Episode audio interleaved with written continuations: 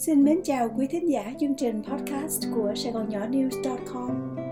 Hôm nay, xin mời quý vị nghe bài viết Cây đàn Bandura nổi trôi theo dòng lịch sử Ukraine của tác giả Nguyễn Thị Hải Hà.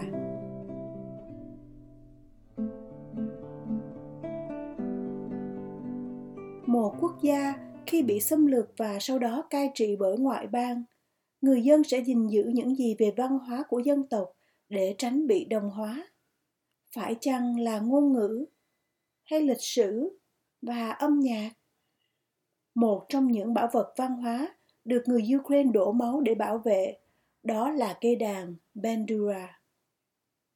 Một chút sơ lược về lịch sử của Ukraine. Ngoại trừ một khoảng thời gian ngắn, trong năm 1919 được tự do, người Ukraine hầu như hoàn toàn bị Nga cai trị từ thời Nga Hoàng đến Liên Xô. Ukraine chính thức là một quốc gia độc lập từ năm 1991. Sự độc lập non trẻ của quốc gia này cũng đang bị đe dọa trầm trọng dưới sự tấn công của Nga từ cuối tháng 2 năm 2022. Một trong những đặc điểm văn hóa họ bị cướp mất đầu tiên từ thời Nga Hoàng là ngôn ngữ Ukraine. Vào năm 1876, Nga Hoàng Alexander Đệ Nhị ra sắc lệnh em Ukas chính thức cấm nhạc sĩ đánh đàn Benzuka và Kobza trình diễn trên sân khấu. Đặc biệt, sắc lệnh này cấm tất cả các hình thức đàn hát trình diễn nhạc dân tộc tiếng Ukraine. Cấm mua sách báo và kịch bản để trình diễn trên sân khấu bằng tiếng Ukraine. Cây đàn Bandura cũng bị cấm gia nhập các đoàn nhạc giao hưởng vì những bản nhạc dùng cho cây đàn Bandura đều dùng ngôn ngữ Ukraine. Vào thế kỷ 19 cho đến đầu thế kỷ 20, các nhạc sĩ Bandura và Kobza đều là người mù. Để duy trì sự sống, họ phải ca hát dạo trên đường phố. Trong các thành phố lớn, nơi tiếng Nga là ngôn ngữ chính thức, những nhạc sĩ này bị xem như những người ăn xin. Hết thời kỳ này sang thời kỳ khác, từ nhà cầm quyền này sang nhà cầm quyền khác. Họ bị bắt, đàn của họ bị tịch thu, rồi phá hủy. Thậm chí, nhạc sĩ Bandura còn bị giết tập thể. Một chút sơ lược lịch sử của đàn Bandura.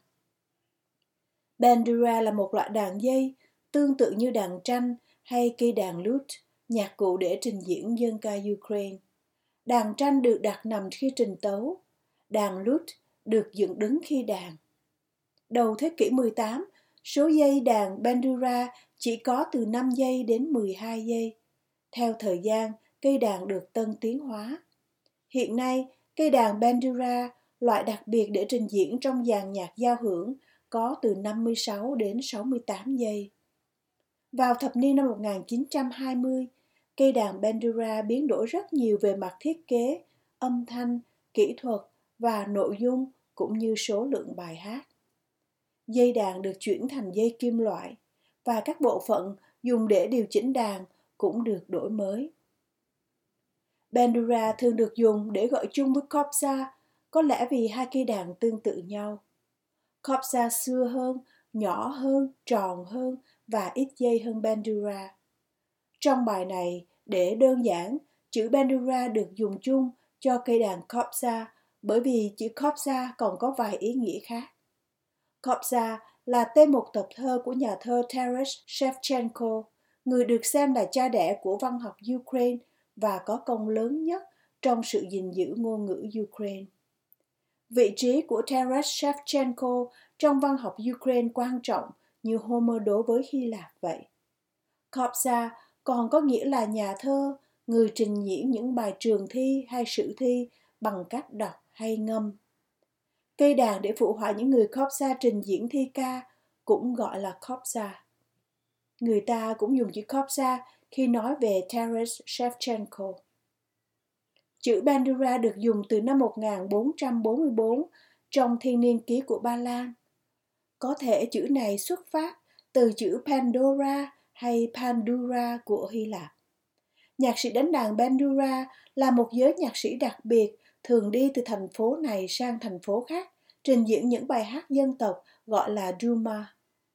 Nhạc sĩ muốn được trình diễn phải hoàn tất khóa học Bandura suốt 3 năm và nằm trong danh sách Hiệp hội Nhạc sĩ Bandura. Đàn Bandura được sử dụng từ năm 541 trong những bức họa fresco vào thế kỷ thứ 11 ở giáo đường Thánh Sophia đã có thấy đàn Bandura.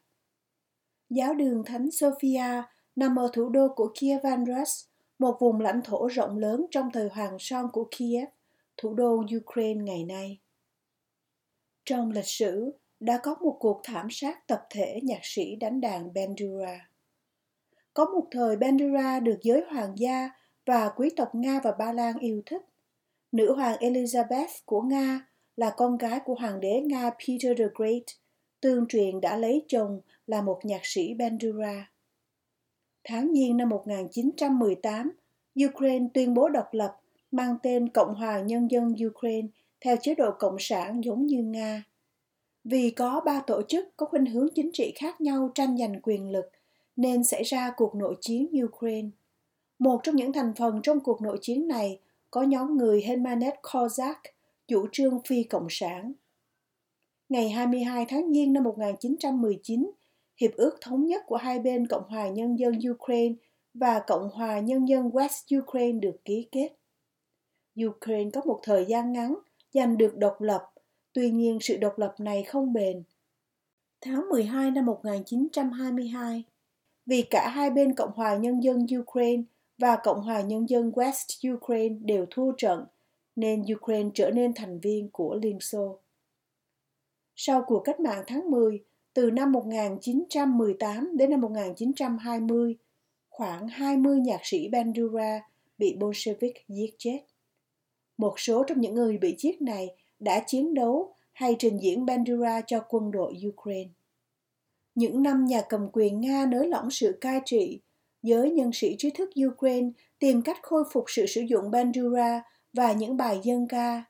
Năm 1927, Nga ra lệnh thành viên của Liên Xô phải dùng tiếng Nga làm ngôn ngữ chính. Năm 1928, tất cả những gì liên quan đến cây đàn Bandura đều bị tuyệt đối cấm đoán, kể cả không được đi chỗ khác nếu không có giấy thông hành, không được trình diễn nếu không có giấy phép hành nghề. Tháng 7 năm 1929, nhiều trí thức của Ukraine bị bắt vì là thành viên của Hội Giải phóng Ukraine, một tổ chức do người Ukraine sống ở nước ngoài thành lập năm 1914. Những năm 1932, 1933, Xô viết đàn áp triệt để dân ca dân nhạc của Ukraine. Các lớp dạy Bandura đều bị giải tán.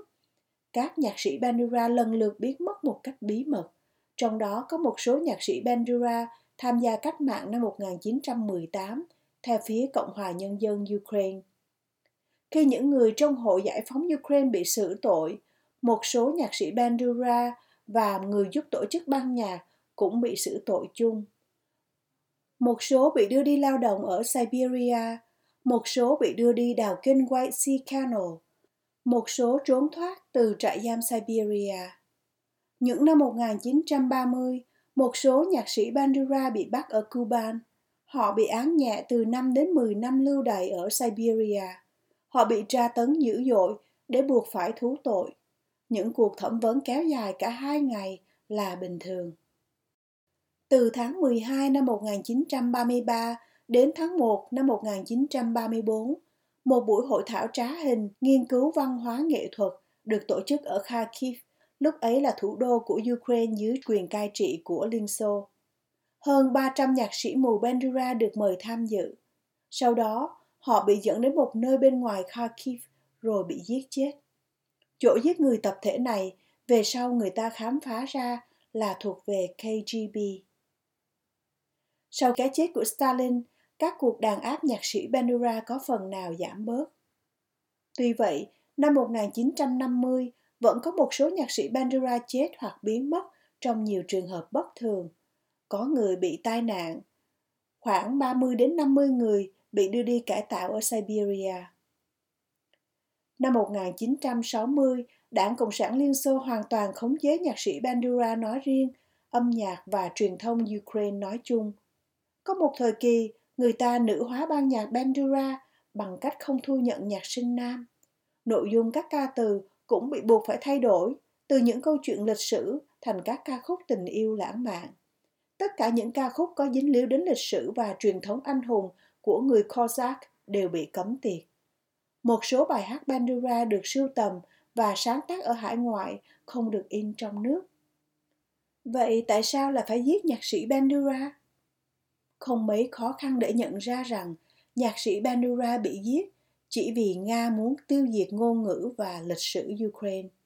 Sự cấm dùng tiếng Ukraine trong chữ viết và ấn bản ảnh hưởng trầm trọng đến văn hóa Ukraine trong các khía cạnh xã hội, chính trị, nghệ thuật và văn học. Để chống lại sự tiêu diệt này, người Ukraine đã cố gắng gìn giữ ngôn ngữ Ukraine qua âm nhạc truyền khẩu trong dân gian. Cho đến đầu thế kỷ 20, nhạc bản Bandura là những bài hát truyền khẩu bao gồm dân ca, bài hát cầu nguyện trong các buổi lễ tôn giáo, những bài ca Duma và một vài điệu ca vũ dân tộc.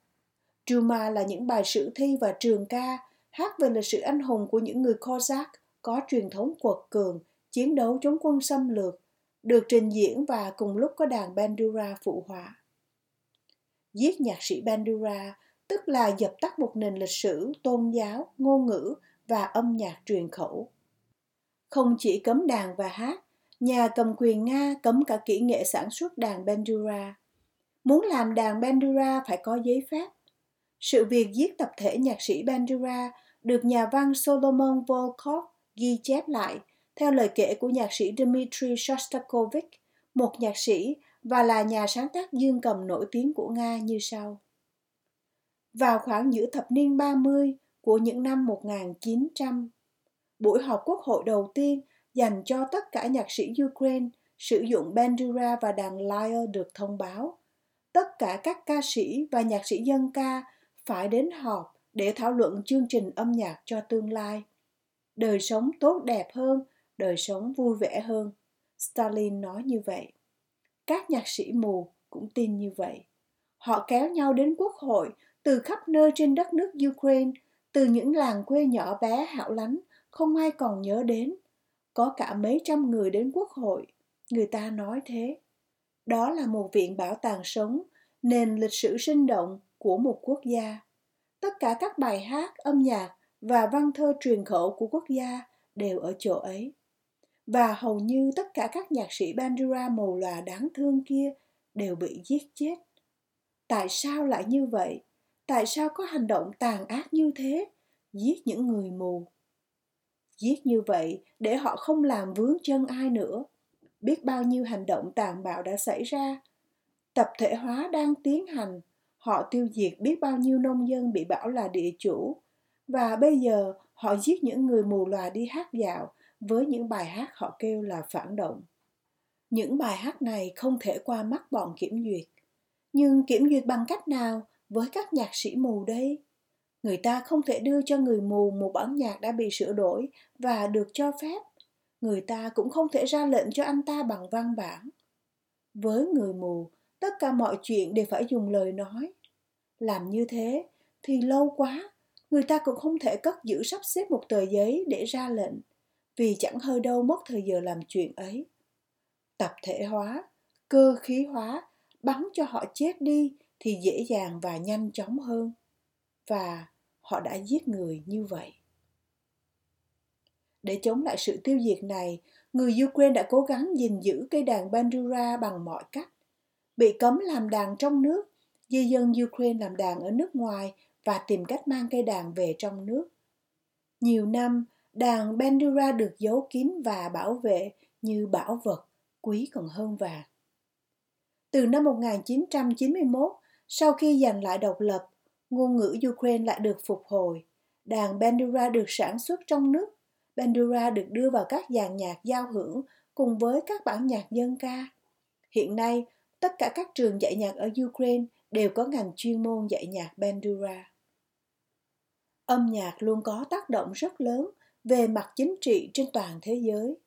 Qua sự trôi nổi của cây đàn Bandura trong dòng lịch sử Ukraine, chúng ta có thể thấy rằng âm nhạc nhất là dân ca không chỉ là những âm điệu mà nội dung của những bài hát còn chứa một truyền thống can trường một dòng lịch sử bất khuất và giờ đây một sự độc lập đang được bảo vệ bằng máu